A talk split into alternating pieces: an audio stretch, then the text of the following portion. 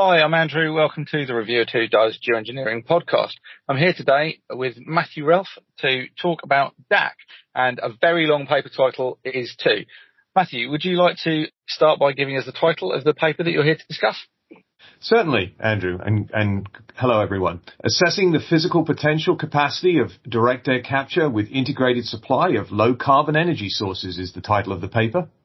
So you're basically thinking about how to power DAC without creating lots of carbon emissions that you don't have to control. So by comparison, the carbon engineering process has a lot of gas use because the, it's heat, a heat driven process.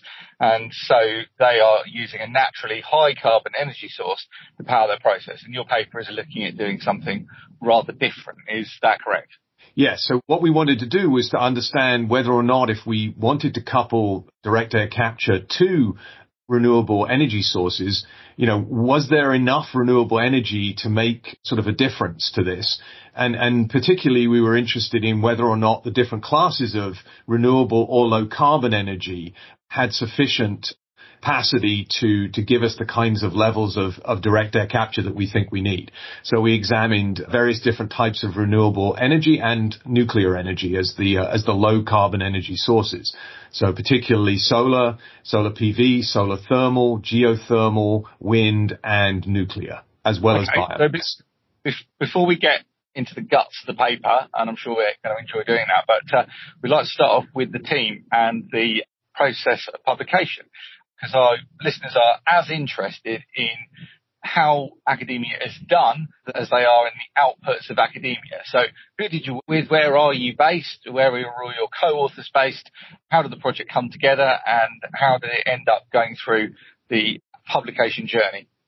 Certainly. So, you know, the author list is all, we're all at Georgia Tech, which is a engineering institute in Atlanta, Georgia. They were all at the, here at the same time. And the first two authors, Stefan Fahr and Julian Powell, were actually students in a class that I teach here at Georgia Tech called the Chemical Engineering of, of Energy Systems. And as part of that class, I asked the students to do a project on various different topics. And Stefan and Julian were in the same student group and they decided to focus on this question of of direct air capture and how to integrate it with um, various different renewable energy forms. So they were they were the motivating force behind the paper, particularly Stefan Fahr, who was uh, actually visiting us at Georgia Tech from his university, which is TU Munich in Germany. Um, having seen the quality of the work in the in the class, I suggested to Stefan that he actually develop this into a full paper and that we bring a couple of other folks into the into the picture, and those were Alice Favero and Anthony Giarrusso or Tony Giarrusso. And Alice is a, is an expert in forestry biomass and how forestry biomass might help us address climate change. And Tony Giarrusso is actually an expert in geographic information systems. And it was really the two of them that were needed to be added to the team to be able to think about this on a global basis with regards to both including forestry as well as nuclear and PV, which was the original focus of what Stefan and Julian were working on. And then Tony to be able to map out the, uh, the resources. And then lastly, I collaborate very closely with Ryan Lively, who is a professor here in the School of Chemical and Biomolecular Engineering, on DAC technology. So the two of us were sort of providing the input with regards to how DAC technology could couple to these various different energy sources. So your uh, paper is a spatially resolved paper, right? You coupled with a geographic information system. So you're not just looking at these things in terms of uh, energy processes and flows like a normal chemical engineer would look at. You're actually looking at as a kind of, we might call it an envirospatial solution that encompasses the things like the availability of forests in different parts of the world and how it might couple with demand for DAC in various parts of the world, right? That's correct. Yeah. So we, we used, as I say, geographic information systems, for example, to map out the availability of sunlight worldwide, sort of winds, and where those were blowing, but also where there were potentially geographic storage for CO2. So we were looking at overlaying several different map layers. One was obviously the renewable energy itself, and the other was the CO2 sequestration potential. And it was important for us to think about that because one of the advantages of direct air capture is potentially the fact that you can site it on top of the resources that would be necessary to stick it in the ground for permanent sequestration. And so we wanted to understand was, well, you know, if you have a lot of forest, but none of that's on top of anything that's suitable to put the CO2 in, then essentially that might not be a very good resource. So we were looking at both of those particular issues. Were the people who were the lead authors on this, were they, was it a single lead author that you had? Or was it a co, co-first author? I would say Stefan was really the lead author. Julian was a, is a mature student who came back and is actually studying at Georgia Tech. And he was really the person who motivated us to look at nuclear combined with DAC. We actually didn't think that that was going to be a particularly profitable angle, but he convinced us to look at it and actually turns out that there's been quite a lot of interest in coupling nuclear energy with, with DAC recently. So, so it was a good addition to the, to the overall paper. And so was the lead author, was he, was he a grad student or was he an undergrad or what, what position? So it's interesting because, you know, German academic system is slightly different from, from that in the US. I would argue he was a master's student at the time he did this work. Um, he's now actually a PhD student at TU Munich. So, so he was a senior slash, you know, master's level student working in this area and an extremely bright chap. Okay. So you've given us an insight into the team. Where would you find this paper if they want to read it? I believe it's actually in in the Journal of CO2 Utilization. So that's the uh, that's the journal in which it which eventually appeared. We tried several different journals and actually received a number of rejections from paper from from other journals, but that was the one that ultimately we ended up going to. So talk to me about that. I'm really interested in that, and I'm, I'm sure our listeners are too. So did you revise in the paper every time, or people just saying it was out of scope, or what? Yeah, no, we revised the paper several times, even within the scope of the journal that it eventually ended up in, JCOU. And, and the reason, actually, that might be the Journal of Greenhouse Gas.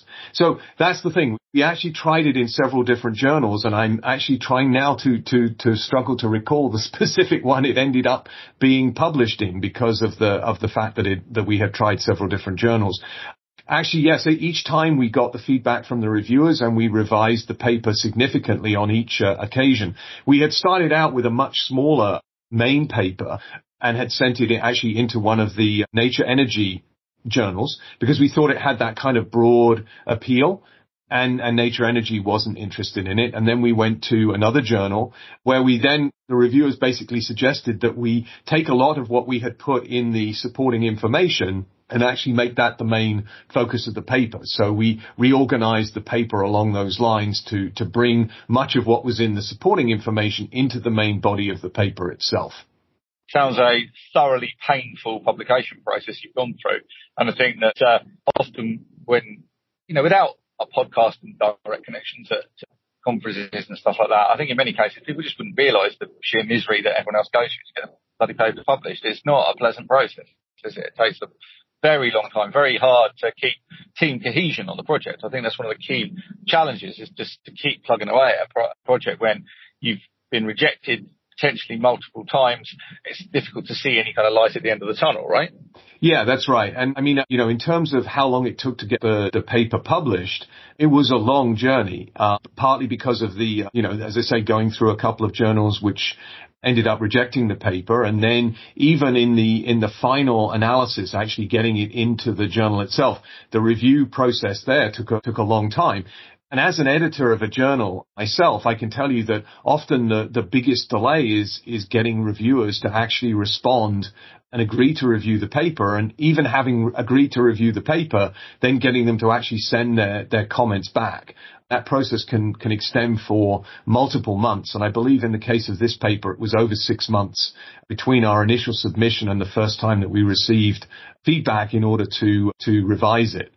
So yeah, it takes, it can take quite some time. I think the paper emerged in something like 2021, and I believe that the original work was done in 2019. Yeah, that, that doesn't really surprise me in terms of my own experience of academic publication journey. I mean, I, personally, I try to be quite a good boy with review with reviews, and I tend to drop whatever else I'm doing and get a review done. I find that is often the best way to deal with a review is if you just do it instantly, right? You just read the paper, send the comments back straight away. I, off, I very often review a paper just within you know, two or three hours of receiving it. It must be very, very frustrating for a team like you and I, you know, I've had this experience myself, you know, waiting four, five, six months for review and all it amounts to is someone just sitting down for two hours and reading the bloody paper and then telling what they thought of it. It's not a complicated process. People should just get on with it really in my view. But anyway, we digress. Enough about reviewer two and how dreadful he is or she is. Let's get back to the meat of the paper. So just one thing about your team. What was your personal role in this paper? You doing in this team? So I was working on some of the calculations along with uh, with Stefan in terms of uh, you know checking out that the way we were integrating the various different renewable energy sources made sense with the with the technology, providing, providing input on the technology parameters themselves, as well as helping write the paper and edit the paper. So my main role was really to to check for technical correctness, check to see if we had missed specific issues around DAC and whether or not we should include those in the paper. So in the S, for example, in the supporting information, we have a go at how atmospheric mixing interacts with, with DAC and how, therefore, how closely spaced you could make your direct air contacting uh, contactors. So that's in the SI rather than in the main body of the paper itself because we decided that was something that we wanted to, to take on, but not something that was necessarily right in the, in the germane part of the paper itself. Well, just as an aside, you should publish that because that's something that a lot of people have wondered about and has touched on a lot of papers. And we definitely need a citable resource uh, that addresses that specific question of, uh, you know, how close these contactors can be together before they start messing each other up, basically. So hopefully you'll, you'll find a way to carve out to another paper. And if I might be so bold as to suggest, uh, if you'd like me or my merry band of students get on with this and help you form that into a paper, then I'm very happy to do so. Uh, but if I wonder if I could now draw you on the, the overall methods of paper. So I've got an idea of fundamentally what you're doing, but not a very clear idea of how you did it. Okay. Okay. So, so essentially what we did was, is we, we um, tried to pose this in the way that we, that we looked at the amount of energy that was available you know, in a given resource. So for example, looking at solar thermal as a technology, you can work out if there's a certain amount of sunlight obviously hitting the, uh, the surface of the earth in a particular place. You can figure out what the efficiency is by which you can extract that energy and turn it into the resources necessary for, for, for direct air capture. And then what we did was, is we looked at again, because of the work I have done on direct air capture itself, we looked at the energy consumption required for direct air capture. And the energy consumption for direct air capture comes effectively in two basic forms for the type of air capture that we use. The first is electricity to uh, effectively move the air through the contactor and and it pull a vacuum on the contactor after you've pushed the air through it. And then the other form of energy is is in the form of low temperature heat. And so depending on the on the energy source, producing electricity and heat, i.e. combined heat and power, can look a little different depending on the way that you're going to do it. So for example, burning biomass, you can burn the biomass and generate energy through essentially running the steam, boiling water, running the steam through a turbine, and then condensing that steam as a way of, of providing the heat. So that's how the, the direct air capture system was integrated with sort of a, be- a, biological or BECCS type system, carbon capture and storage with bioenergy. So we took the electricity from the from the uh, from the BECCS plant and actually used it to run DAC. So we call that BDAC or, or bioenergy with direct air capture. And what of course that does is it enables you to do both the sequestration of the carbon from the from the burning the woody biomass and use the energy that you generate to do direct air capture.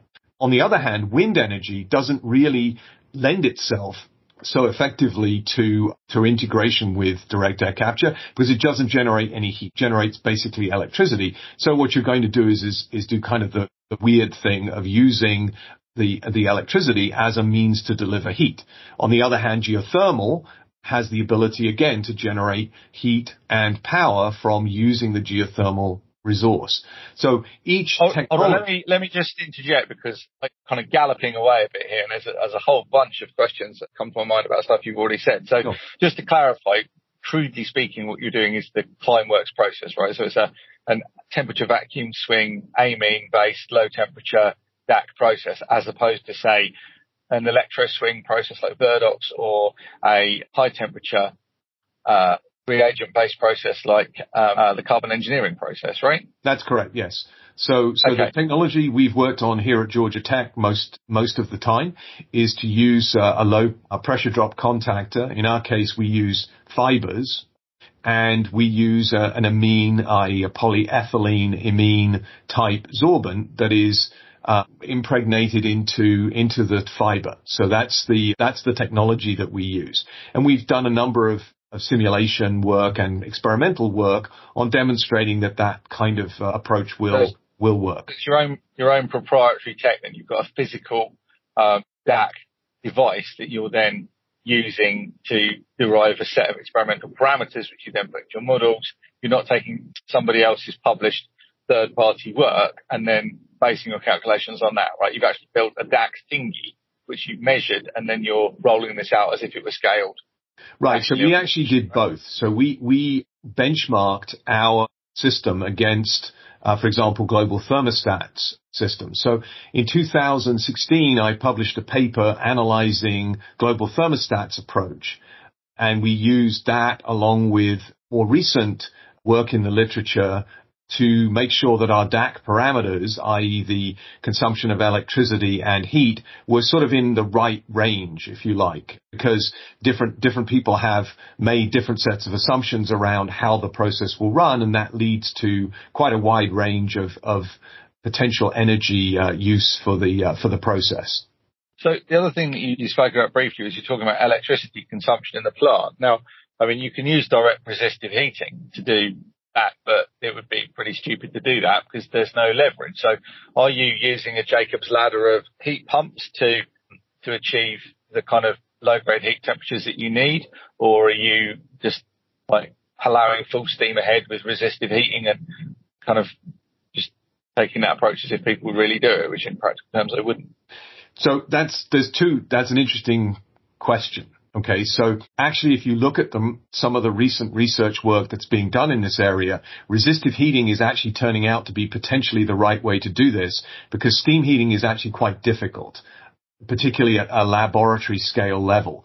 Now, the question is, is would you scale this up? Well, it's not immediately clear that, in fact, the advantages of using direct resistive heating, if you've got electricity being generated from renewable sources isn't easier than going through some other means by which you you you generate the uh, the heat. But so, this point is worth labouring because it's a really yeah. important part. I mean, substantial, I think, the dominant component, right? So there's there's a couple of issues here. So firstly, for high temperature heat, then resistive heating doesn't have the obvious disadvantages that low temperature heat does. So you can step up heat quite efficiently, like a domestic heat pump does. And then you can create a Jacob's ladder of heat pumps where you have the output of one heat pump feeding into the input of another heat pump. And so with a couple of heat pumps, you can get quite a step up, right? Two stage heat pumps, three stage heat pump, that kind of thing. You can get to industrial temperatures with that kind of approach. If you're trying to get up to say 600 degrees centigrade and there and over to do, to do various calcining based technology, then um, uh, technologies like direct resistive or electric arc are much more suitable because they they don't have trouble accessing the very high temperatures. And then the issue of efficiency isn't so much of a factor because these big step ups, efficiency doesn't, isn't dominated by the, um, by the heat pump economics in the same way that it would be a lower temperature, right? But if you're only stepping up, let's say, for example, if you're operating a DAC plant in a reasonably warm area of the world, not saying that you would, but somewhere like Singapore or Indonesia or whatever, and where they might have a annual average ambient temperature of say 25 to 30 degrees centigrade, then you're only stepping up. You've only got a 70 degree step up. And to do that with a, um, I mean, a domestic hot water supply will run at typically about 55, 60 degrees centigrade, even on a relatively cold winter night. So, you know, you might have a minus 10 external temperature and a 60 degree or 55 degree output temperature of your boiler. So looking at in the region of 60 to 70 degrees step up. And then if you do a Jacob's ladder, you do twice that, you know, get a, a second step up. So going from ambient to the kind of 110, 140 range that you need to do a steam sweep of this DAC is not too difficult. So did you really find that the process that you're talking about that was less efficient to do a heat pump than it would be? quite surprising. We, we didn't look at that to be quite honest. So, so The, the answer is, is we, we, uh, so our approach on DAC is we're thinking, how do you minimize the capital on DAC? Because if you're going to build gigatons worth of DAC, if you start to get to, to very complicated heat pump situations, that could turn out to be quite a lot of capital that you spend rather than just essentially having a wire and using a wire as a heating element. So, so the question is, is, is the balance between efficiency, which ultimately you may not care that much about if you have enough renewable energy anyway, rather than the, the question of capital. So yes, you could use a series of heat pumps. Yes, that might turn out to be a way of, of using atmospheric energy in, in warmer places to make this happen, but that's probably going to be a lot more capital than, than just a, a resistive wire. Uh, it certainly is a lot more capital. Issue is to do that at scale, it's very hard to just regard this as a series of a sheddable load uh, electricity wasting plants, basically, that we can turn on and off at will. And in fact, many of the studies that I've seen of that found that the capital cost was so high that it actually makes sense to use solar and batteries. So even when you're looking at the very significant co- cost of using lithium ion batteries to provide continual power to DAC plants, it still works out as an economic advantage because the DAC plants themselves are so expensive that buffering this electricity through batteries makes sense um, is your vision, therefore, for a, a series of um, uh, sheddable load DAC plants that are designed to be very inexpensive, sweep up surplus power on the grid? Actually, no. Our thought is is that the DAC capital will be somewhat expensive itself, and so you aren't going to want to have a low capacity factor on your DAC capital. So you're going to want to have actually dedicated power sources and energy sources for your DAC system, but you want to make your DAC system itself as cheap as you can to avoid, uh, you know, obviously the, the very high capital costs that are going to come with scaling this to, to significant levels. I think the interesting question around DAC, right, at the very heart of, of, if you like, the DAC problem is how rapidly does the cost of, of, of DAC come down with the scaling of the technology? In other words, if we built you know, 10 million, 100 million uh, tons of CO2 removal capacity, what would be the price per ton of CO2 at that kind of scale, given that today we're doing it at thousands of tons um, and we have costs in the multiple hundreds of dollars. So how does that well, cost? This is a very, this is a very interesting question. It's a diversion from your main paper, I think, but it's still one that I'm keen to discuss because it's one of the key unresolved questions. So the way that I see it is kind of twofold. I think there are two sort of principal issues you've got here. So a direct air capture plant consists of two fundamental sets of components. You've got stuff that we've been making for 100 years and stuff that we haven't been making for 100 years is the sort of fundamental concept of it. So the steel, the pipe work, the pressure vessels, the heat exchangers, all of that is very well understood technology. And, you know, while, a 1930s heat exchanger might be somewhat suboptimal compared to a 2020s um, heat exchanger, uh, they're fundamentally the same technology. They're not going to get enormously cheaper because these things aren't on a greatly reducing cost curve any one time. But then you've got the stuff that's DAC specific, right? You've got the amine washed microcellulose that you're talking about or various other different contact technologies. And that very much is a function of a learning curve and the price today may be very different from the price tomorrow because by tomorrow we've learned how to do it rather better second aspect of this is that whole approach is not as simple as it might be because there are potential ways that we might have a great leap forward in terms of that capacity to use these very different approaches. So at the moment, you might, for example, look at some of the marine membrane technologies. Uh, you might look at electro swing, you know, Verdox and uh, I think Mission Zero uses something similar to that, that as well. So those technologies potentially give a very different cost profile to the carbon engineering and Climeworks, what you might call rather cruelly legacy technologies, right? I mean, this is, it's not quite a mature space yet, but we're certainly seeing potential new generation technologies start to move aside the the first generation. That's my personal view. I might be wrong in time, but uh, that's how I see it. So just wonder if you can comment on that really. Yeah, no, I agree with you. I think the answer at the moment is we don't know what DAC technologies are going to win. There's a, a, whole broad range of them that could be developed. I think you're right about sort of looking at the electro swing type processes.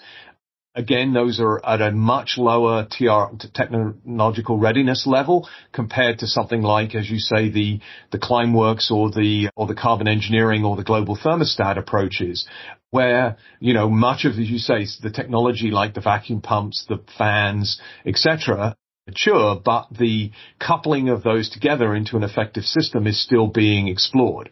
And I guess the, the thing that we have seen there is, is that the cost of those kinds of systems can come down substantially depending on the ability to increase the productivity of the, of the, say, amine adsorbent by improving cycle times, improving the, the lifetime of the sorbent, and then of course just manufacturing some of the uh, the devices themselves and, driving down the cost of that manufacturing process.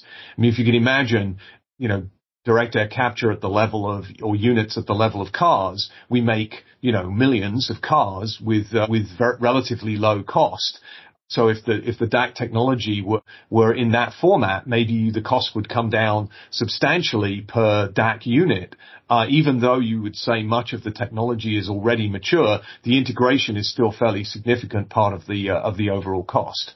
Um, so yeah, I, I, I, completely agree with you. I mean, when I, I actually had this very same argument with, I'm not sure it was the CEO of Climeworks, but one of the lead guys at Climeworks when I went to visit their plant. I said, look, you know, you're, you're, you're on a hiding to nothing with the approach that you're taking at the moment because you're basically every single plant you're building is a, a bespoke item. It's like building schools, right?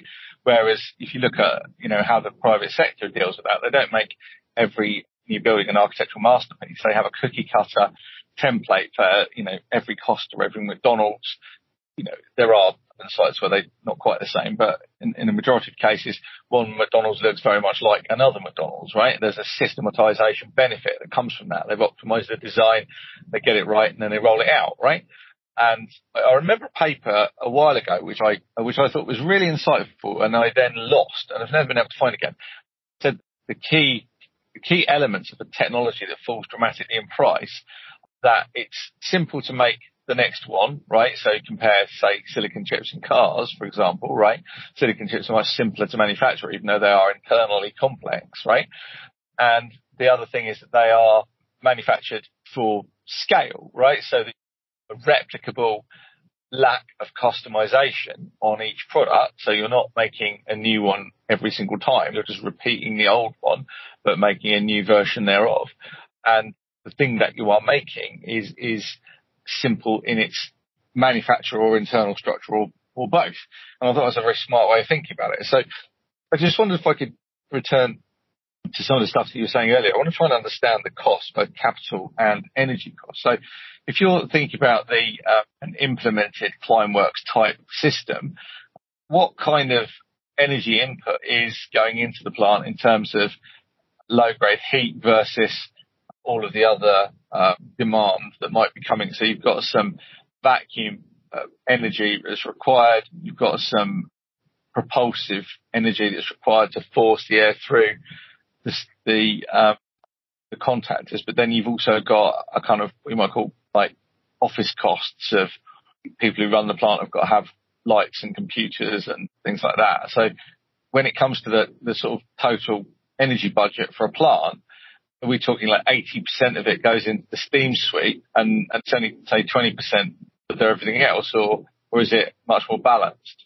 Yeah, so the answer is you're, you're spot on. It's about 20 to 25% is the electrical input to drive the air and, and, and pull a mild vacuum. And about 75, 80% is, is the heat required to drive off the uh, the CO2 from the adsorbent.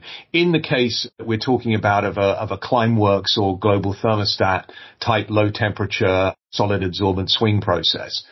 The the main point being that the that the heat required is about how much CO2 is inside the inside the object relative to the the size of the object itself. In other words, how how densely can you get the CO2 to go into the object, i.e moles per gram or millimoles per gram or moles per kilogram of, of contactor relative to the the heat because the parasitic load in the system is really heating and cooling the contactor rather than anything else. And then you have the energy that is inevitable, that, which is yeah, that came up on another absorb the CO2.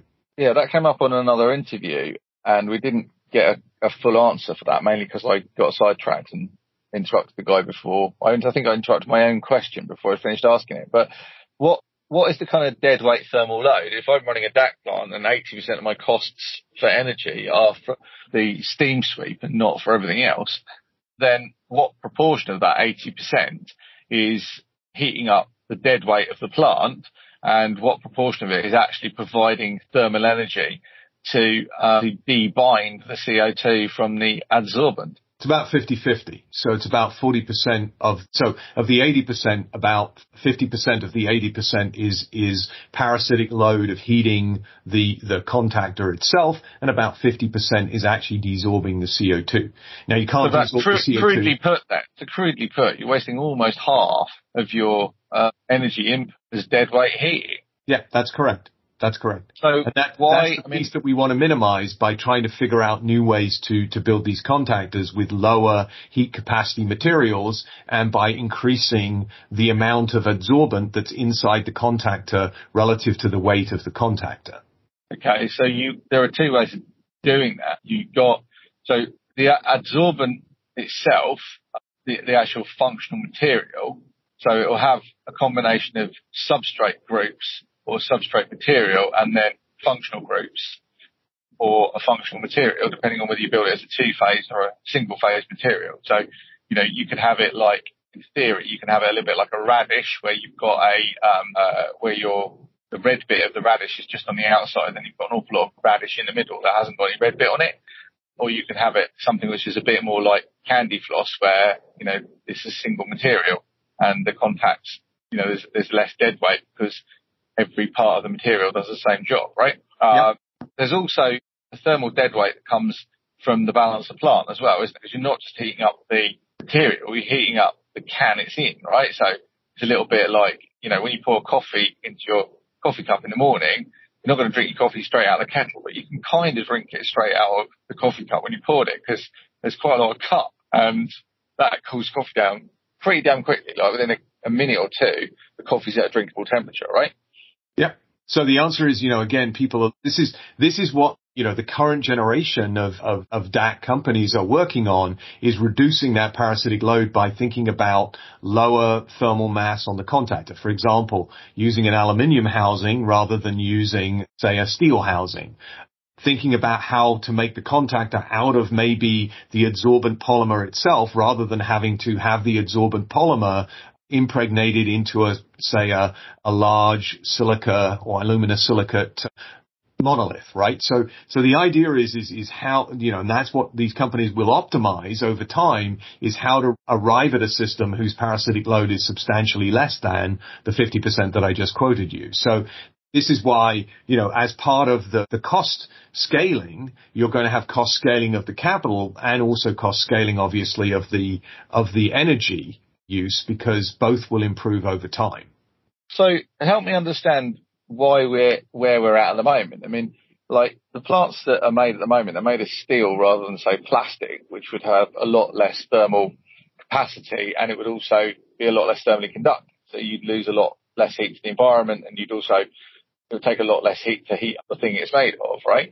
Uh, and most of the, so for example, carbon, uh, sorry, Climeworks system is packed bed. So you've got something which one of our previous guests described as tic tacs that coated in an adsorbent material. Now, why don't people use something which is more like candy floss or a Brillo pad or a sponge or something like that, where you have much more porosity and the material is kind of shot through with this adsorbent material rather than just having on the surface of what are essentially like tiny little tennis balls inside the machine.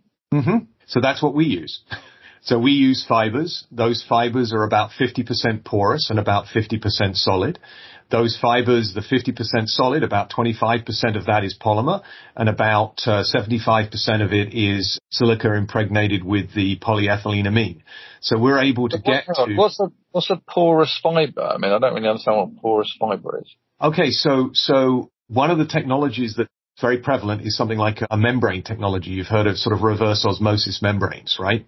So, so what we have is we have the ability to take a, a solid polymer, drop it through an air gap, put it into water. And when it goes into water, it phase inverts and comes out of the solution. And when it does that in phase inversion out of solution, it produces a very porous material that is the way that actually membrane materials are. Give me an example of something that I might find at home that has a similar structure, even if it's on a different scale. That's hard for me. I, I don't know. It's an industrial technology. That's yeah, is it a little bit like your jeans or a little bit like a scouring pad in your kitchen or is it a bit like a sponge in your bathroom? What, you know, give me an example of how the material fundamentally is made in, in terms of what so it's, it's about, so it's about say a millimeter in diameter. Okay. So that's sort of the, the size of the fiber. And the fiber has pores, is porous throughout and has pores that are, you know, of order, you know, hundreds of, of microns inside a, a thousand micron sized object. So it's shot through with pores, and in those pores are silica particles, which are of order sort of hundreds of nanometers.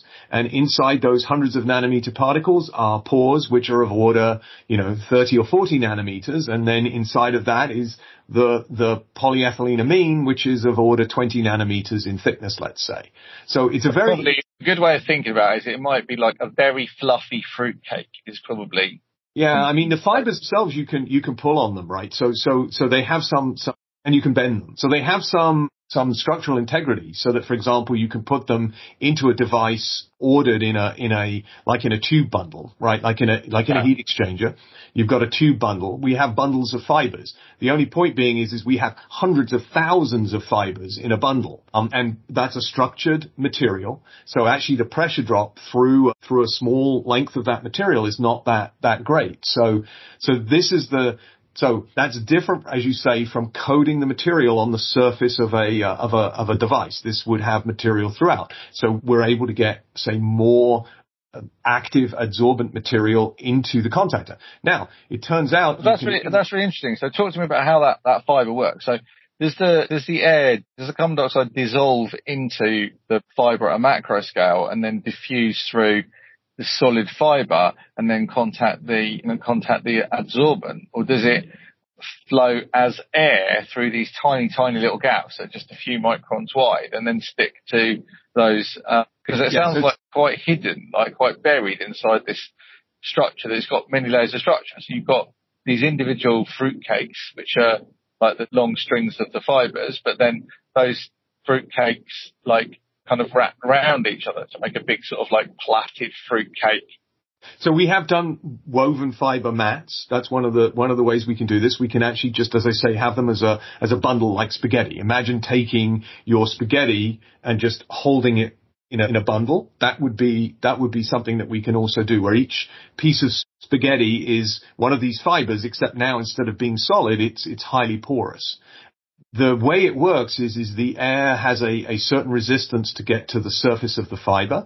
Then there's a certain resistance to diffuse through the macropores of the, uh, of the fiber material. And then there is a certain resistance to diffuse through the micropores of the silica. And then there's another resistance to diffuse into the, to the active polymer material itself. And, and certainly in the modeling, what we have done is we have posed this as a, as a multi-step diffusion process and uh, that, that occurs within this material. And we can show that for example you know our models match the experimental behavior of these kind of fiber systems. So so That's yeah like a bloody yeah. complicated path that each carbon dioxide molecule's got to take. So yeah. let, me, let us just recap that. So you've got a bundle of fibers which is like spaghetti. And then each spaghetti is like someone's gone through the spaghetti with a needle and poked loads of loads and loads of little holes in the spaghetti and then you've stuffed in these little kind of like raisins of substrate silica material, and then on the surface of the raisin,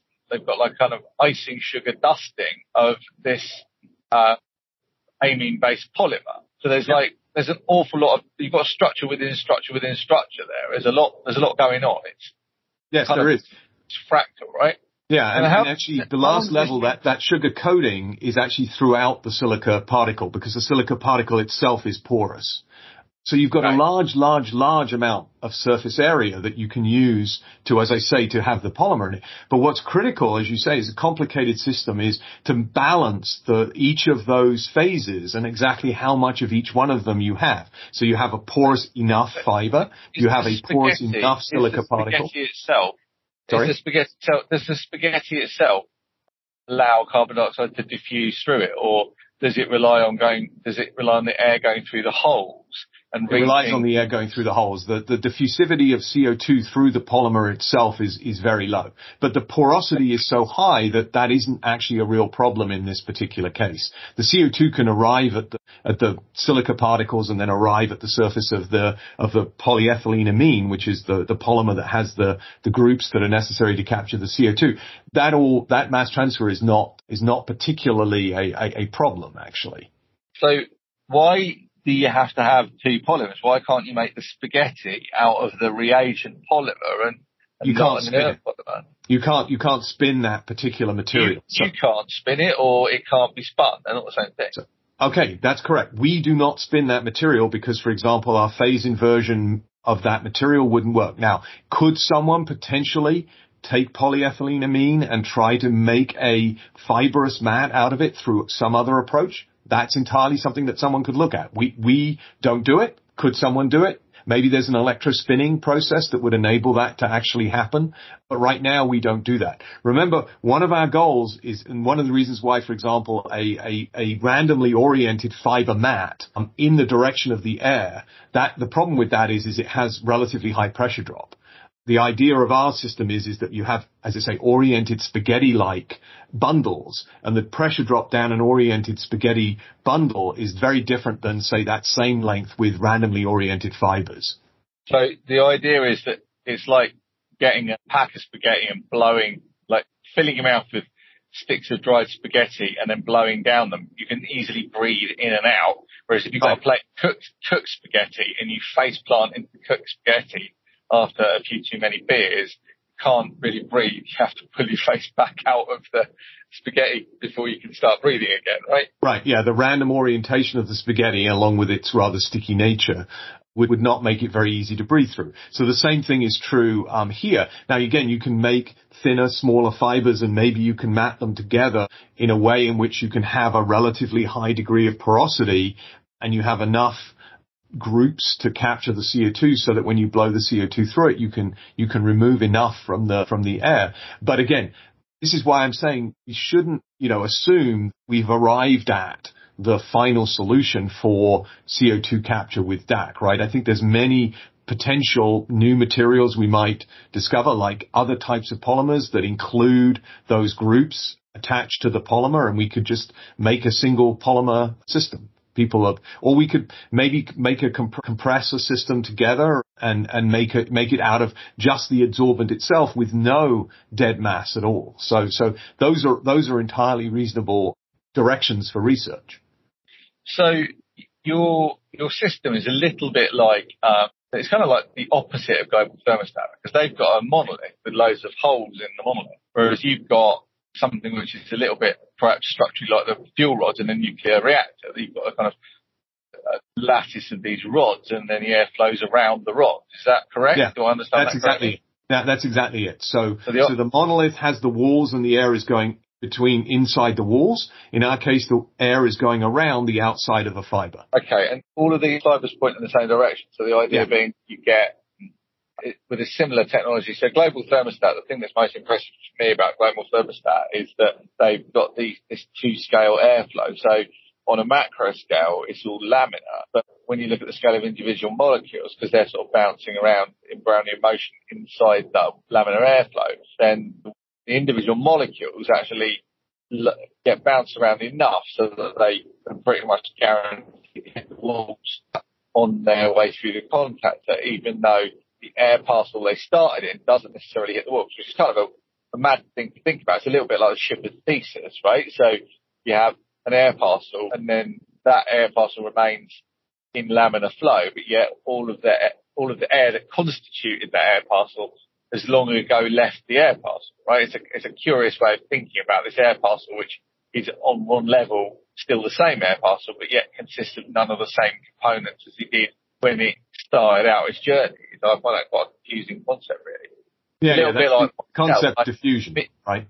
Yeah, you get such diffusion, but the idea that, that the, the air parcel completely loses its integrity as a result of diffusion.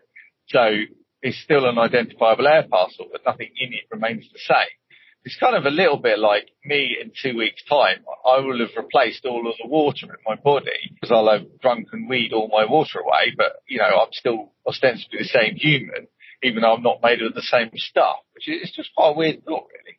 But anyway, you, the, the other thing that struck me about your contact, I'm trying to understand how you make this sort of plastic spaghetti that's got so many holes. I mean, put the holes in it, or is it no, just the way say, plastic made?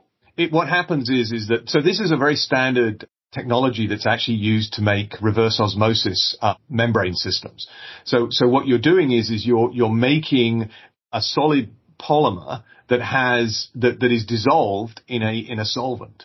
And that, that solvent dope is actually going through an air gap and then through into a water bath. And when, what happens is, is that that water bath causes the solvent to leave the, the, the polymer very rapidly. And so the polymer can't solidify except in the places where it already is. And so it forms a very porous material. So that's, that's the, the essence of it is being able to make this porous, um, polymer by effectively removing the solvent very rapidly from yeah, so it's a very it's a very similar process making sponge iron right so when yeah. you when you sparge um, iron with hydrogen iron oxide with hydrogen and you sweep away all of the oxygen from what was previously rust, as far as I understand this process, which is not very well, then you end up with a very fluffy kind of iron and, and you're doing, you're doing a process which is not dissimilar to what you're doing. So you're saying that those manufacturing of those fibers is is quite standard. Is that standard yes. chemical industry technique then, or what? Yes, it is a standard. So, so we've been what, making. What else is made? What else is made using that technique?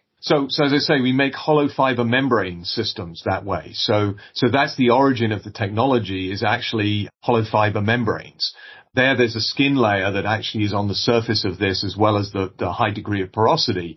But essentially, that technology is, is, is mature, uh, for making, for making membrane modules. So that's the, that's, that's sort of the origin of, of the technology and actually was, was, you know, like pioneered by the shrink doing like the fibers are shrink wrap in this version. So they've got a kind of like a, an outer skin that's continuous, but the fiber itself is made of lots of holes like a Swiss cheese.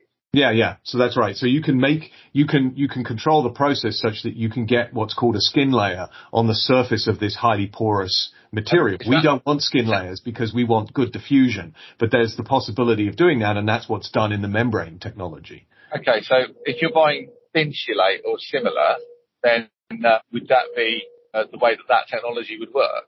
No, I don't think so. I think this, this, technology is used essentially in in membrane materials for, say, water purification or gas purification. So so it's used in industrial processes. It's not really used as as a consumer product in that sense. If you think about insulation or any of that kind of stuff, that's glass fibers, and those are those are essentially spun differently than this process. This is this is what people don't realize about fiber spinning is is there are multiple different ways you can spin fibers. One of which is solution spinning, and that's what I'm describing. Okay, I mean this is all new to me and quite important, which is why I've gone down this particular rabbit hole. But it's all very interesting. So what you're saying is like 3M's Thinsulate material that you might have in gloves or a hat or whatever, very inexpensive material. You buy a hat from a gas station for like five dollars that is made of Thinsulate material. It's quite high performing warm hat right? Right. So you're, you're saying that that's not using this technology. So I always imagined that those would be like um, a tube, like an empty tube. What you're describing is something which is rather different, where the fiber material is continuous, but it's got loads of holes within that continuity, the sort of macro continuity. It, it's not like a kind of an empty pipe, which is how I'd envisaged it. You're describing something which has got lots of smaller holes in it, but it may be that that's not how those um, insulation fibers for clothing are made. It may be a different process, but that's just the right. brand I'm familiar with, so I just thought I'd mention it. I mean, so, if you want to really go, if you want to go further down this rabbit hole, we can actually make the fibers so that we have that porous layer as an outside layer in an annulus and actually have an inside bore where there is a, the ability to flow a liquid through the bore of the fiber, where again we actually have a, a lumen layer that enables us to insulate that, that bore from the porous layer. So we can make it so that we can flow a liquid down about a five, four or 500 micron diameter bore and then have a two to 300 uh, radius, further radius of porous material outside that um, continuous bore. So we can actually flow liquid through the system and have gas flowing on the outside of the system simultaneously. And if you do hollow fiber membranes, that's why it's hollow fiber, because actually then you do indeed have diffusion from the gas space through and then into the lumen where you extract the, the material that has diffused through to the, to the interior of the, of the system that's quite similar to the way, the way your lungs work, right? Yeah. So you've got the two phases that are working and they're separated by the membrane in your, is it alveoli? You've got an yeah, that's right. alveoli. So you're describing a, a DAC system, a potential DAC system in future that, that could have exchanged carbon dioxide selectively across a membrane and then carry it away in a liquid? Or are you suggesting that we would put the heat carrying substances into the liquid and then push them into the fibre. So we're heating the fibre along its length. What's the purpose of hollow fibres in, in that process? Exactly. We can use the, the bores to do the heating. So instead of doing the steam heating of the, of the fibres on the outside, we'd actually provide heating and cooling on the inside of the fiber, and that enables us actually to so we talked very some time ago now about the parasitic load, right? So now you've got your contactor that's hot. What do you do? Yeah. You run cooler water through the bores and you extract that heat and then you use that water, you heat it some more and that becomes the uh, thing that you use to do the desorption. So now you can actually recover the heat that you used in the parasitic part of the cycle. Um, so actually that, that can improve the energy efficiency significantly. I'm surprised that you can meaningful amounts of heat down such thin little pipes. I mean, I would have thought that you it would just get cold within a couple of millimeters, and then that would be the end of that. No, it's it's again if you flow the the water through slowly enough, right? So you don't have to flow it through really fast. If you flow the water through slowly enough, and because the length, see, one of the issues here is people don't quite understand the length scales, right? We're talking about four to five hundred microns. So the heat transfer distances are tiny. So the delta T that you need to drive the heat into the liquid in the bore is very, very small. So you can actually recover a significant fraction of the heat. Again, not heating up the, the fiber, not heating up the liquid in an enormous amount, but still being able to recover most of the sensible heat that you left inside the, the module. So you were saying that by driving fluids in through potentially very small temperature steps, you can really efficiently apply heat to the membrane rather than pushing it through and is that is that a cyclical process or a continuous process? Would you be it's cyclical? Heat? Okay, so it's still heat, hot, cold, hot, cold, hot, cold. So right. could you do a continu- continuous process? We use the membrane selectivity um, with hollow fibres to to extract the um, uh, to ex- to extract the CO2 into the centre of the fibre, into the lumen of the fibre, or is that not possible? So, so again, that is something that you could do if the concentration of the CO2 were high enough. For air systems, that just won't work. The concentration is too low. To drive the CO2 into the bore requires pressurizing the air to drive the CO2 in, and there's just no way you can afford to do that. Now, if the CO2 concentration is higher, then, then it becomes actually feasible to potentially look at that. And people have looked at membrane systems, as I just described, for flue gas capture as opposed to air capture. But for air capture, that's extremely difficult because of the, the, the pressures required to drive the uh, CO2 into the lumen. We, we've looked at that.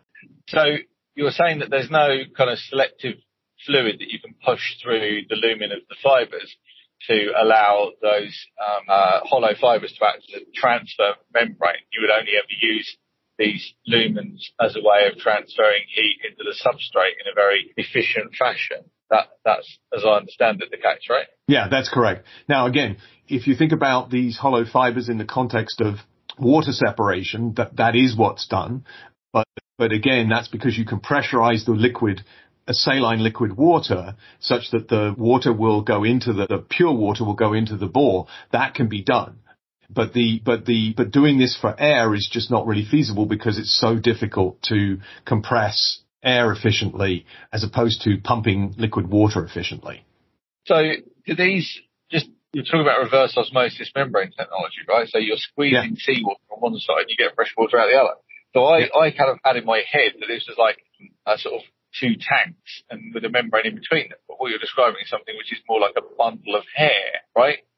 Is that is that how these things work in practice? I mean, obviously yeah. the hairs have got higher surface area, but you you you've got these fibres with it. So in terms of the thickness of the hollow fibres, then how, how thick are they? Are they comparable to human hair or a thousand microns, or, which is, yeah. which is about, it's a little bit thicker than human hair. You can, you can, you can definitely see that they're, that they're thicker. So thousand to two thousand microns is sort of the range in which, in which we think, you know, we can, we can spin them at that diameter with, with reasonable you know, repeatability, you, may, you potentially can go smaller, but it gets harder. And if you want to put a bore inside of them, obviously, you know, you have to have a bit more space in order to accommodate the bore. You talk, you talk about spinning. What, what do you mean? I mean, what, what do you mean by spinning? I mean, spinning. So, you know, I'm literally, I've got a, I've got a drum and I'm, I'm yeah. taking the fiber up onto the drum and that fiber is being pulled through a, is being essentially pressurized to go through a spinneret. So, so you have a spinneret, you're, you're, you're creating the, the fiber out of the spinneret. It goes through a phase inversion process and then gets taken up on a drum on the other side.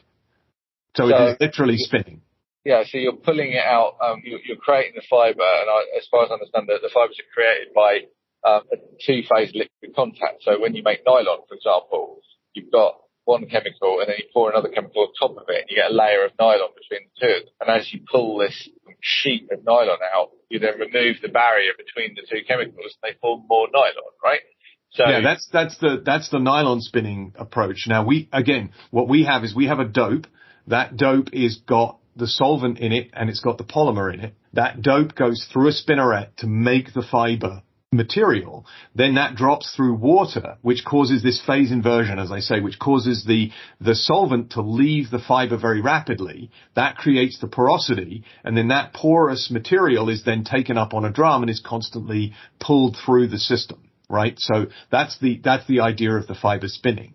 And that's what's done, as I say, for solution spinning as opposed to, um, say, hot melt spinning or, or, or, or electro spinning or other means by which you make the actual fiber itself. Yeah, uh, this is all pretty new to me and to some extent quite core to what your process is describing. So are you using those um, solution spun fibers in your test bed reactor then or not? Yeah. Yeah, that's right. So we, we make modules of those, those fibers and then we use, we blow air over the surface of those fibers that cap, well, again, having put materials into the fibers to, to capture the CO2 and then we, we're able to regenerate those fibers just by heating them up. And that heating process is the, is the, is the key piece of this is how do you most efficiently deliver heat into the fibers so that you can rapidly remove the CO2 and, and create the product stream. So this all sounds very clever. And instead of wasting your time writing academic papers, why don't you set up a factory making stuff and then sell it to Climeworks? Because your stuff sounds an awful lot more sophisticated than their Tic Tacs that are covered in um, this PEA material or something similar. So why, why don't you just sell the fiber stuff?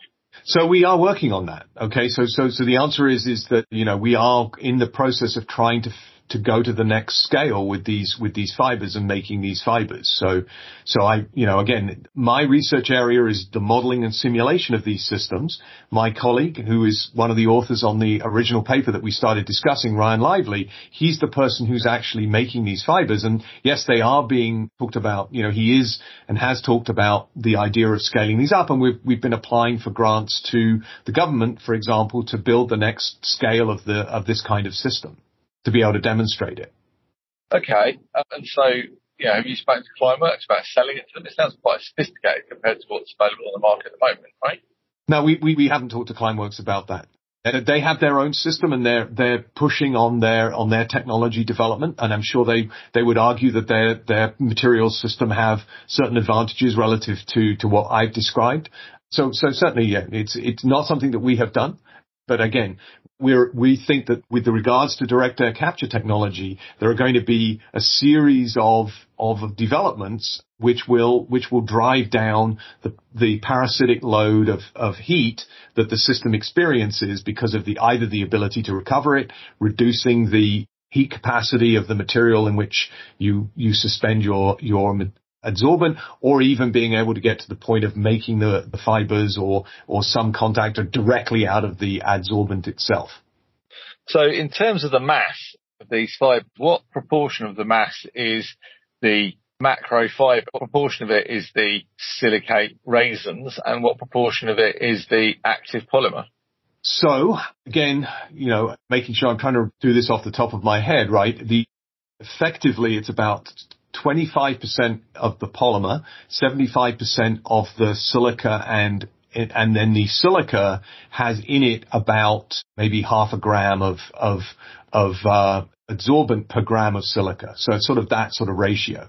So you end up with with for example capacities at the fiber level of about one millimole of uh, CO2 per gram of fiber. That's sort of the, the benchmark that we've been that we've been hitting to be able to do this. Is sort of one millimole per gram.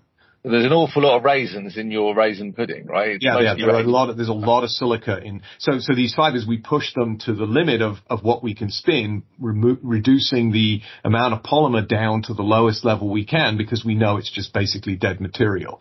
So that's, that's one of the, you know, the things that we've worked on optimizing, or I should say more clearly, Ryan has worked on optimizing over the past, you know, five to six years. So the, the silica bits, do they start off in the mixture or do you kind of push them into the spaghetti later? No, no, we start with them in the mixture, but we start with the PEI out of the mixture. So, so we use a methanol, we dissolve the PEI in a methanol, and then we, we actually soak the fibers in this PEI solution and the PEI will, will go into the fibers and actually is, is more stably attaches to the silica than it does to any other part of the fiber. Then we wash the fiber and then we have essentially the PEI inside the silica, inside the fiber, which is our piece of spaghetti. So, so with that, that, that can be done. And by the way, what that enables us also to do is if by chance we ruin the, the, the, the PEI because we oxidize it or something, we can then actually take that, put it back in a methanol PEI solution and regenerate the module so that it can be used again. So we don't have to remake the module. Yeah, so you can just strip off all of the active ingredient and then put it back with another batch. So yes, it's like a kind of factory refurbished version, right? Yeah. Um, okay, I had a hugely important question, and I was, now cannot remember what it was about. It's very frustrating. I was just about to ask it, and then I got sucked into your uh, concentrating on the very interesting thing you were just saying there. So yeah, how do you connect pumps and valves and stuff? These hollow fibers. I mean, they must be absolutely tiny. So how do you make? So they're in they're in bundles, and and yeah. the the pipes and stuff are connected to the bundle rather than to, to the individual. Now, in terms of how you get the liquid into the bore, basically what you have is just like a heat exchanger. You have a heat exchanger tube. You have a you pop the fibers in, in a in a in a layer where the fibers are actually the into that layer and then you chop it so that you have the fibers just um, flush to the end and then you you're able to pump the liquid in and the fiber will go through just the bore of the fiber. So it's it's essentially like a heat exchange tube. So to give a to give a kitchen version of this you're creating a it's like you have these spaghetti um, and then you might mix them in with icing and then wait for the icing to go off and then you cut through the icing and cut the end of the spaghetti off as well. Each of the spaghetti is hollow and therefore you can pass fluids down them. Is that correct? Yeah, that's right. Yeah. So it's, yeah, you imagine stacking the bundle so that all the ends are, are essentially aligned, then sticking a, sticking, you know, a gooey substance, in our case, you know, and then, and then just chopping that off so that you have everything perfectly aligned and then flowing into the, into it and out the other end and come out the, come out the other end. So the liquid kind of goes through a, through the, through the, the, the uh, centers of the fiber, and then the air is just around the outside. It's just blown around the outside. I've, I've been in this field for about a decade, and I've listened to a remarkable number of podcasts and videos and been to meetings. No one's covered anything like this before, so I'm kind of fascinated, really. I think that's pretty cool. I've learned an awful lot from that. But what I haven't learned very much about, which is uh, a little bit like waiting for Godot, is I don't piss have done anything about your paper. We've got a, a fascinating series of rabbit holes, which doesn't appear to be very much about what you study. So you're actually talking about the low carbon heat. So you've talked about how these plants are made, but uh, you haven't talked about where you get your heat from. Not very much. So right. you look at low temperature heat, it's about 110 degrees centigrade. You get it from geothermal, you get it from burning stuff, you get it from nuclear, and, and you've got a geographical map where all of this stuff comes from. Is that, that's correct? That's what you've done in the paper, right? Yes, exactly. And what, what we've tried to do is demonstrate that basically if we wanted to do scale DAC up, the, the limitations are not really our sources of these types of energy or the, the sequestration potential that, that we have to put the CO2 in the ground. So we, we shouldn't be worried about whether or not we have enough enough of those resources. Now, do we have enough capital to build these systems? That's a different matter. But certainly, certainly in terms of the energy resources that we have available, both renewables and nuclear, we certainly have enough available. And another rabbit hole for maybe for another time is we've also looked at how to integrate these direct air capture systems with natural gas combined cycle plants. And so we can actually use the low temperature heat from the low, from natural gas combined cycle plants to drive DAC and actually have carbon negative natural gas combined cycle plants. I think I've heard somebody else talk about that before mm, about using the low grade heat. So is that also similar in your nuclear power? So I've yes. I've done some work on nuclear power where the idea is you're using nuclear power as purely as a thermal source, right? Because nuclear power as, as an electricity source has got inherent inefficiencies because you've got to turn the nuclear heat to electricity and then you're turning it potentially back into thermal power as well if you want it. I mean, like, you know, electric nuclear heating, right? Uh, but you can also use the nuclear heat directly. And instead of having the low grade heat coming off the heat exchangers when you've tried to generate your electricity and then using that as your heat source, I've considered using nuclear power stations directly. So how does your paper envisage you, you have dedicated thermal nuclear power stations? Or are you talking about conventional steam cycle electricity generating nuclear power stations, which use your process as a heat sink? Yeah, so we, we're using, we're not changing the steam cycle because we need both power and steam, right? So, so what we did is we, we just used the, the low temperature heat from the, from the nuclear and we used the, the power from the nuclear. Now it's not as optimally configured as we could do, for example, with, with a biomass energy. But essentially, because of the nature of the two types of energy we need, we just used a conventional that nuclear integration.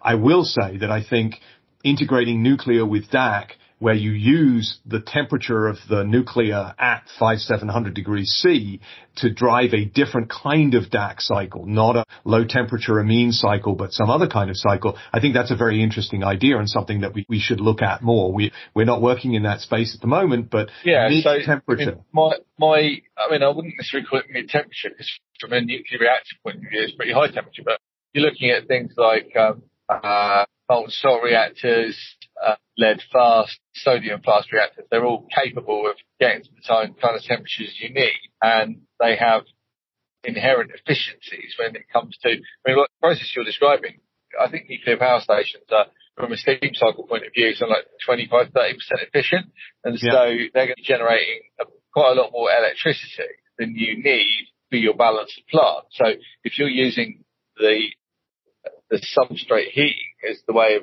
getting rid of your thermal energy from the power station after it's gone through the steam cycle, you're going to have an excess of electricity, which you'd have to connect to the grid themselves or the grid. Not normally a disadvantage. Electricity is quite available. It's not like heat. It's really hard to use heat. It's very easy to use electricity. So it might work pretty well for you to plug your system in to the existing electricity grid and then where you've got that imbalance because you've got parts of your process which need a certain amount of heat and then you generate electricity at the same time. You're generating a bit too much electricity. If you've got a grid connection, you can just sell that service to the grid because someone somewhere is going to want some electricity, right? But you can't yeah. do that as well with heat. So people keep trying to build district heat networks and stuff like that. And so, you know, some countries, they work because they've got a very high degree of central planning. You're building kind of entire suburbs or exurbs all at once. You can build around a district heat network, but certainly in Britain, I don't, we've only got a couple of experimental networks. You haven't really got anything that is rollout levels. Because electricity is a very transportable commodity, it's not really a disadvantage if you produce a bit too much electricity, whereas producing a bit too much heat is much more problematic because heat can't be moved around, right? Yes. So I think, yes, so, so the integration with nuclear, you know, wouldn't necessarily require all the, all the electricity. With the, with the biomass system, what we did was, is we specifically balanced the steam and power production so that we had the right balance for for doing direct air capture. The reason being that we were thinking we were building new biomass burning plants, whereas nuclear, we already sort of have the systems there for the ones that we've already built. And if you built new ones, you know, again, you could, you could tailor them to be in the right ratio of steam and heat for, for DAC. Yeah, you don't have as many nuclear plants as you need because right. DAC is energetically quite expensive, but there aren't that many nuclear plants, right? Yeah. So the other thing is, is obviously again to think about a dedicated nuclear system, something like a small modular reactor a network where you would position the small modular reactor and DAC together. So that would be a new nuclear infrastructure. So to support DAC directly rather than thinking about nuclear as generating baseload power. Now again, I think you're right that, that probably co-producing negative emissions with DAC and some electricity is the right balance rather than thinking about having a dedicated nuclear plant that is just doing direct air capture. Our main point again of the original paper was in all of these cases, we don't think that the energy piece is going to be the limitation with regards to, to direct air capture. We think we've got plenty of, of, of renewable energy in both, in all sorts of forms to be able to do DAC. And we have plenty of capacity in geological storage to be able to couple DAC, renewable and geological storage in the same places so that we don't have to, you know, move CO2 in pipelines long distances to be able to sequester it. What do you see as a limiting factor? Capital. I see capital as the limiting factor. I see that investing in large scale direct air capture is going to be something that we are going to take a deep breath about before we, we go start to deploy it at the gigaton scale. So I think capital will ultimately be the, the, the limiting factor in this, in this case. So what costs do you envisage per ton for direct air capture and what um, uh, proportion of capital and OpEx costs are you expecting? So I think again, that's going to change with, with the design of the system over time as economies of scale come in. I think today, if you look at Climeworks or you look at many of the systems, you're talking, you know, six, seven hundred dollars a ton maybe as a, as a capture cost. And you might be, be thinking that the capital is at least, you know, two to three hundred dollars a ton of that, of that cost. Over time, I think we can reduce those costs substantially. Again, learning curves are a, a, sort of post hoc kind of analysis. So it's not clear that every technology is going to go down the same learning curve. But if DAC went down the same kind of learning curve as other chemical technologies, which is about a 16 to 17% learning rate, you would expect to see these costs decline to around $100 a ton by the time you've made about 10 to 100 million ton scale of, uh, of capture. And that, that's really so that, I'm getting at. That learning rate you're talking about, is that a doubling? So every time you double the scale, you, you have that learning rate, 17% yes. reduction rate? Yes, that's correct. 17%. Yes, that's correct. Okay. There was one other thing that you said earlier that I want to return to. You touched on it. It made me think of a question for another podcast. I was told something quite bizarre that really shocked me. And someone said amount you're getting at. So when you've got one of these Climeworks DAC fans, so the fans are about um, 1.2 meters diameter, and then they blow um, air into this packed bed, right? This thing is quite sizable. It's, the packed bed is sort of of the order of 1.5 meters square in section, right?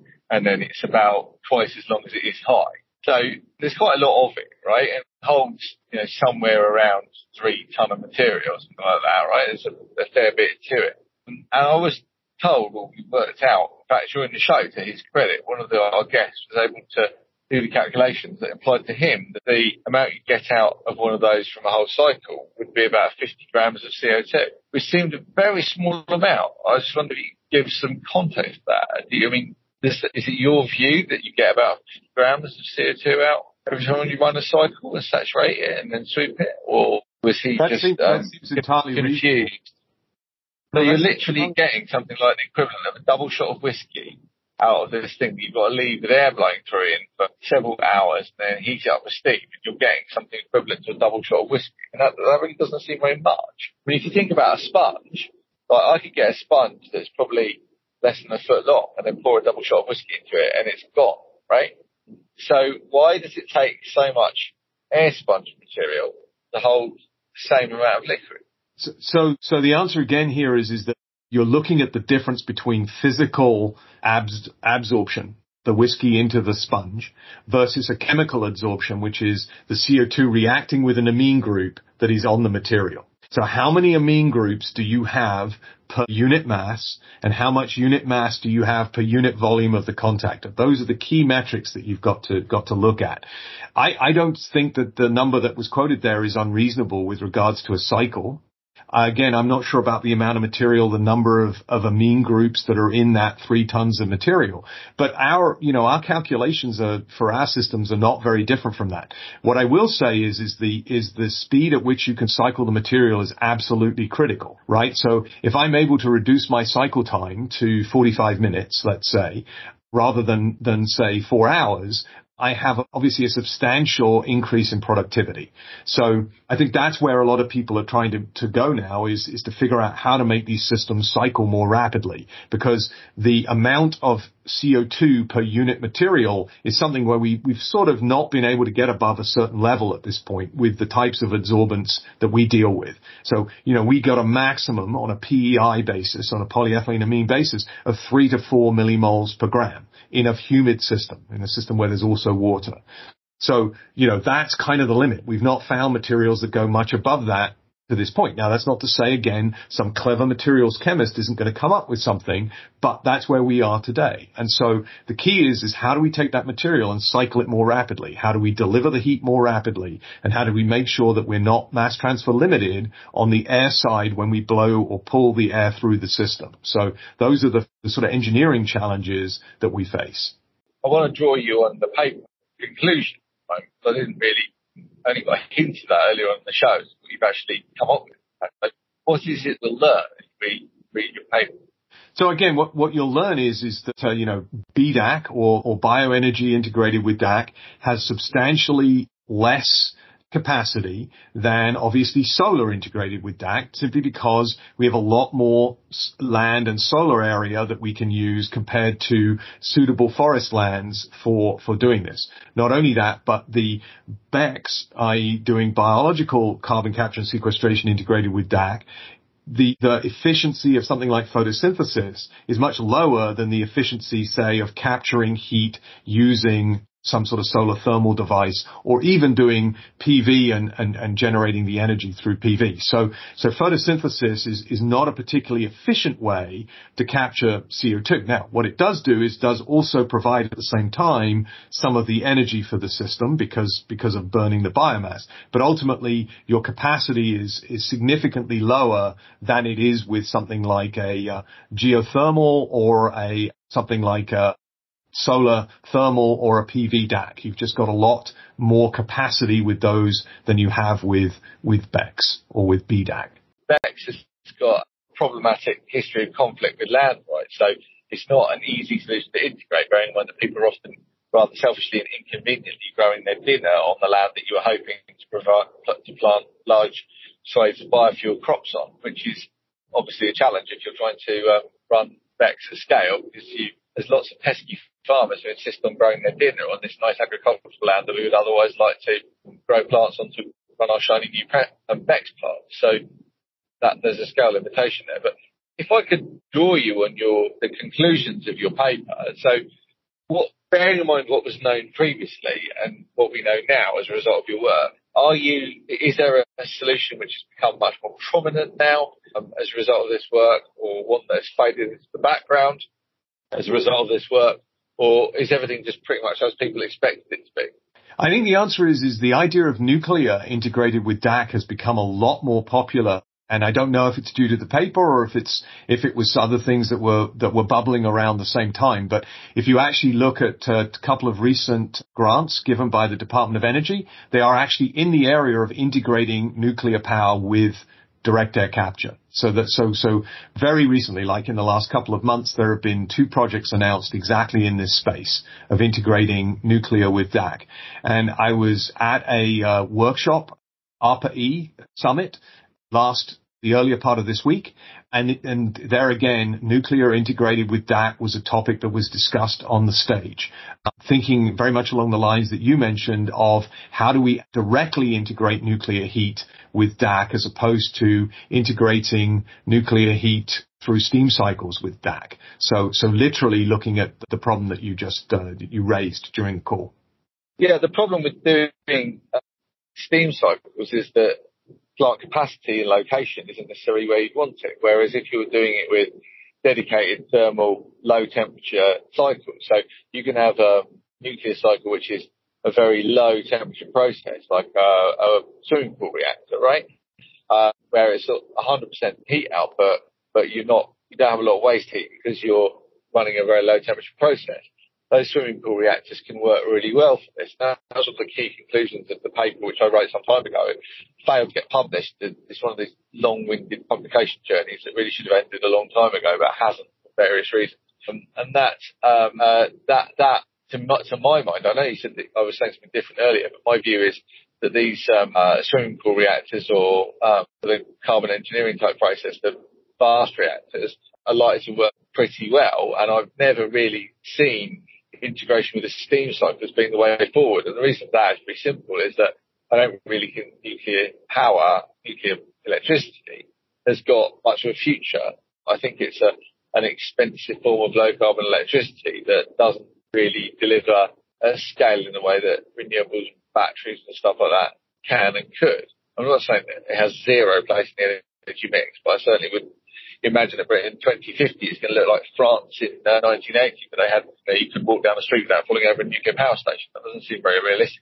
I think we're going to be wind and solar are going to drive a lot more of the global energy economy than is nuclear. Now, there might be a big breakthrough, small modular reactors or fusion or whatever that would then change the economics again. But if we're looking at conventional fission reactors, then I would imagine that um, those are not going to regain whatever cost lead they have over renewables in the longer term. That's why I think that the um, the use of nuclear heat for DAC as a direct heat source rather than as a byproduct heat source seems to be a reasonably sensible way of going about things. So I'm I'm interested in this space and I'm glad that you've spoken about it. Uh, is there anything else that you think we haven't covered? I mean, we covered your team.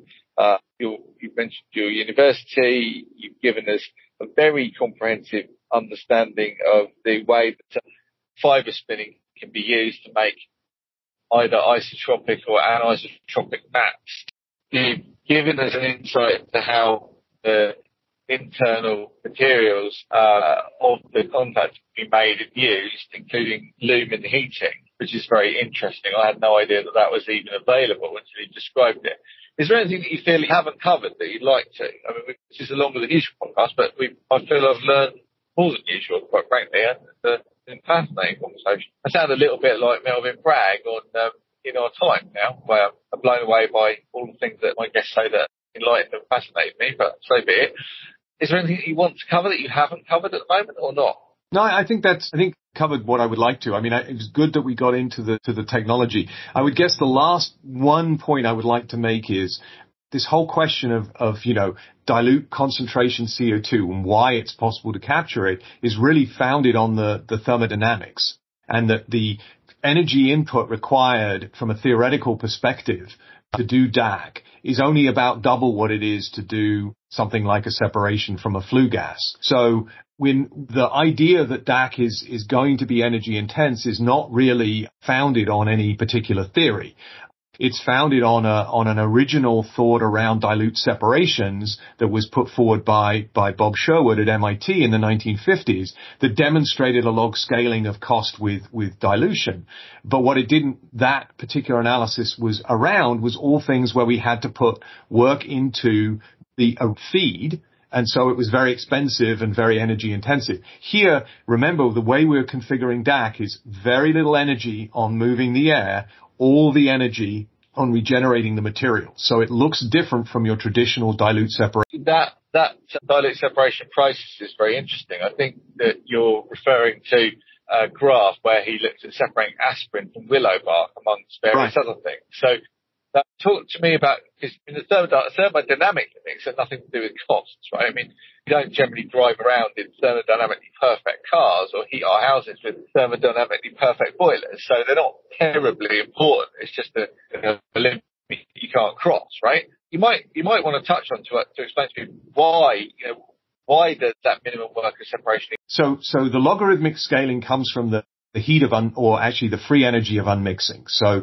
if you have two things mixed together and you want to separate them, Paul Dirac, actually a famous physicist, derived the expression that showed what the minimum amount of work was necessary to cause that unmixing. And he showed it was logarithmically related to the concentrations in the feed and the concentrations in the product stream and in the rejection stream. So if you do that, what, what, I, I understand that that exists, but I can't explain to somebody why why that minimum worker separation exists. What makes it such a fundamental limit?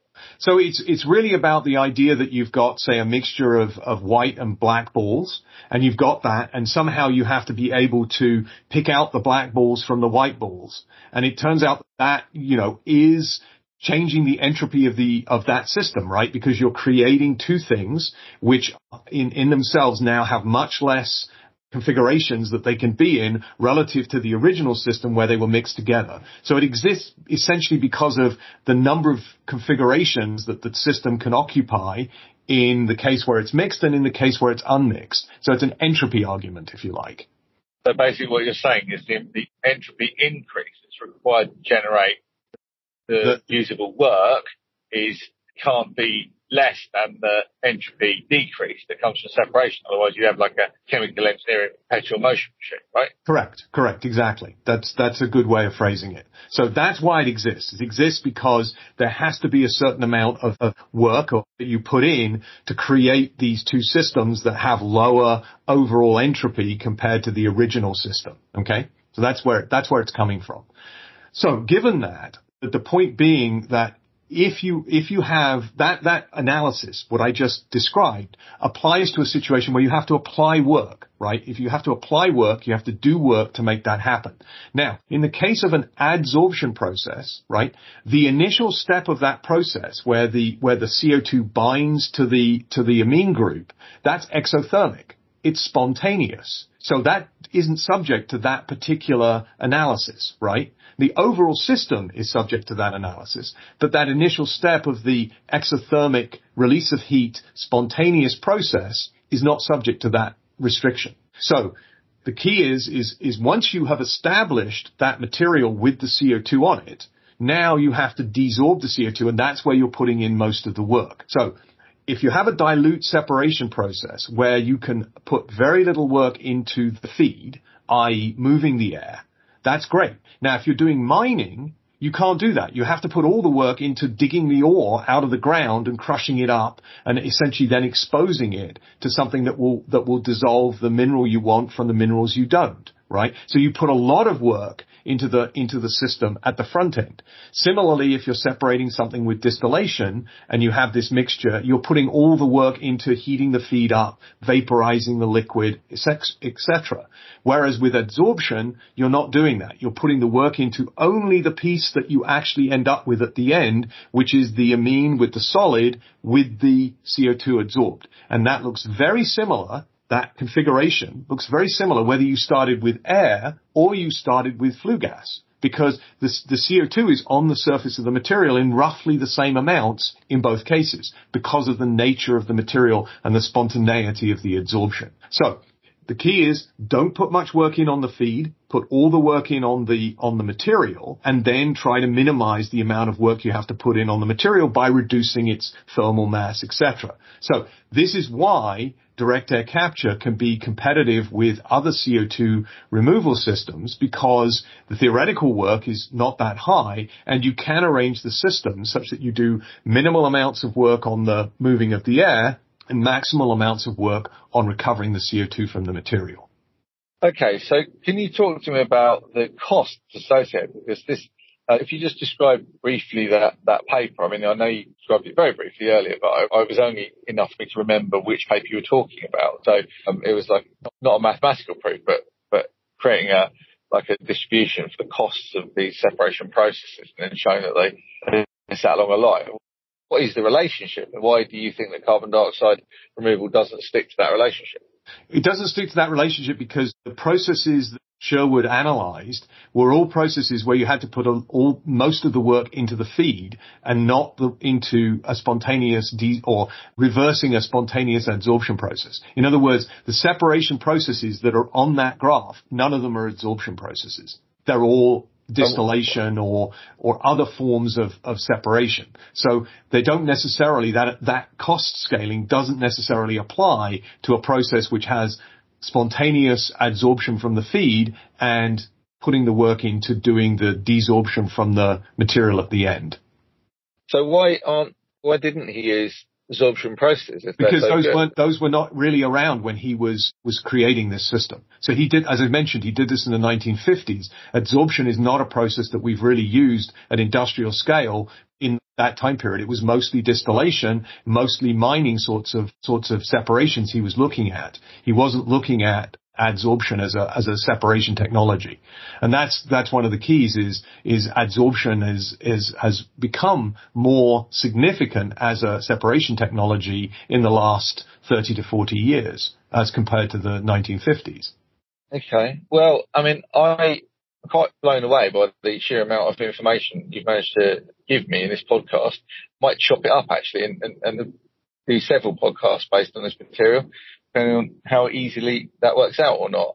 And um, I think that comes onto the my criticism of your paper is not that it doesn't have enough in it or it's wrong, but it's just got too much. I mean, it, it seems like it's like when you go to the chip shop and you want some chips, and people running the chip shop seem to have this philosophical belief that chips are good and therefore more chips are better. And no matter what size of chip portion you ask for, you always get than you can possibly eat. And I think that the flaw in your paper is that perhaps there's, you know, several papers in here that will merit publication. I, mean, I don't know whether your electrospinning, your um, solution phase separation spinning was was in the paper. There was um, uh, you had that thing about the plant separation distances that could easily have been a separate paper. And then um, you've got the the idea of having carbon negative um, bioenergy process. Again, that could have been a separate paper. Then you've got the the GIS layer, which could have been a separate paper, and then you've got the comparison of all the different low carbon energy sources. Again, that could also have been a separate paper. So yeah, the only real criticism I've got of your work and of your podcast, in fact, is that you've just far too much in it. It would have been much more manageable and perhaps easier to interface with as a body of work if you just split it up into more papers, right? I mean, do you think that's a fair criticism or not? Yeah, no, I think that's reasonable. I mean, again, I'm a systems engineer, right? So I tend to be someone who wants to connect things together and finds it difficult to focus on, on just talking about one, one piece of it when really it's, it's the whole thing that needs to be described and, and, and, and laid out. So, so I would completely accept that criticism as as a valid one. I just, but unfortunately, that's my sort of my mental cast is is to is to try to put things together rather than factor things out because I see them as being you know intimately connected and very important that people see those connections. Yeah, there are synergies between those things. You're quite right to point them out. But the challenge, I think, in this body of work is you've created, you know, there are nuggets in there, like, for example, the separation of of plants, which you didn't even make it into your main paper. You just left it in the supplementary materials. And, you know, that's a, that's a key problem that people have worked on and, and you've not even thought to elevate it to the main body text of your paper. So uh, you've done the reversal of salami slicing. You've, you've got a bundle of salami, not unlike your bundle of spaghetti and, and, and published them all together as a single, um, uh, body of work, a single paper rather than creating a body of work, which is each separate strand. So that's really my only criticism is just the indigestibility of this enormous bundle of salami that you presented me with. I feel like if I talked to you for another two hours, I'd probably get another two hours worth of content out rather than just running out of material, which is rarely happens, to be quite frank. So, yeah, I think you should uh, give yourself a good hard slap and discipline yourself to publish more papers that have less in them, quite frankly. Otherwise, your work is going to get lost in your own appendices, which is not normally the state of play for most academics who, who publish half a thought rather than publishing a single thought, which is again not, not a very good way of publishing because you end up with a, a disparate muddle that no one can make any sense of. But here you've got a bunch of coherent and well argued uh, scientific points and engineering points that uh, have uh, been jumbled up to the point that they become almost impenetrable. So um, yes, br- brilliance and also somewhat of an administrative and learning nightmare. So uh, thanks very much for that coming on. I just want one final question I had for you. You said you're a systems engineer. You, you sound like you talk like a combination of manufacturing engineer and a chemical engineer. So what is what was your heritage? How did you come into this? What was your qualification route? So yeah, so I'm a chemical engineering undergrad from Imperial College in London. And then I came out here and did a PhD. And the sort of subject area that, that I study is process systems engineering, which interestingly enough is that combination of looking at processes and also thinking about manufacturing and manufacturing scale at the same time. So, so, so your analysis is quite, is quite correct in terms of my intellectual, um, sort of history, if you like. I, uh, I do study processes and I do think about scale up of processes as part of doing process systems engineering. So yeah, optimization, design, scheduling, those are the kinds of areas in which I've worked. And I got into direct air capture essentially through conversations with the founder of Global Thermostat, Peter Eisenberger, and I had conversations back in 2012 where we laid out and actually wrote a, an article, short letter for Proceedings of National Academy of Sciences on this question of the thermodynamic efficiency and specifically why Sherwood's analysis should not be used to analyze direct air capture systems. And so that's kind of the motivation for where I've come from in terms of the uh, the analysis of this. And then we have had several grants over the past decade to look at direct air capture, including using the fiber systems that I've described extensively in this podcast and other types of types of materials for, for doing air, direct air capture. So I'm interested to understand the techniques, tools that your been using. So this touches on, to some extent, some of Raymond Tan's work about, you know, he does like fuzzy network optimization and Pareto front efficiency stuff. There's a lot of things that touches on elements of operations research. It sounds like what you're, you're, you're doing is a kind of like you're a chemical engineer's big brother, basically. You're doing a lot of higher scale processes and higher scale optimization that a chemical engineer would normally handle. Is that right? Yeah, and, and the process systems engineering field is very much focused on that. So we do a lot of work in supply chain design, do a lot of work in process control, process design as well, and then integrating those together into sort of more high level macro scale analysis. So there's folks who do analysis of entire chemical manufacturing infrastructure. So if we wanted to decarbonize the chemical industry by 2050, how might we go about that in terms of the feedstocks and the energy sources that we would need? So you've got people doing, doing that kind of macro scale analysis. You've got people doing, uh, building models, simulations, and then doing optimization of individual process units. So, so we really span the, uh, that, that level of, of analysis across from very fundamental integration with materials design all the way up to thinking about networks of chemical processes themselves.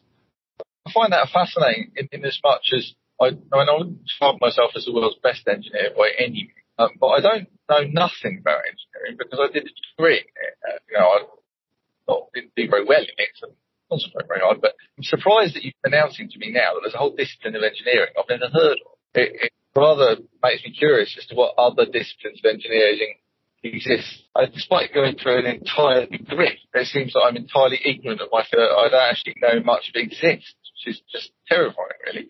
But uh, that was very fascinating, very deep. There was an awful lot of material in that. God only knows how I'm going to edit that into one podcast. It'll probably end up as about two or three or four or five or something like that. But nevertheless, thanks for coming on and enlightening us. And I do wish that you'd unbundle some of your genius because I think that much of your value has been lost somewhere in an appendix in the locked filing cabinet in the um, on a moon of Alpha Centauri or wherever it was that the plans for the Hitchhiker's Guide were published. So hopefully you'll you'll publish a bit more and then come back and talk to us about individual papers. And then we'll have manageable size podcasts rather than enormous, unlistenable giant podcasts that come on for two hours. But thanks for coming on, nevertheless, and uh, I hope we'll speak to you again in due course. Thanks very much. Thank you very much too. Bye bye. Bye.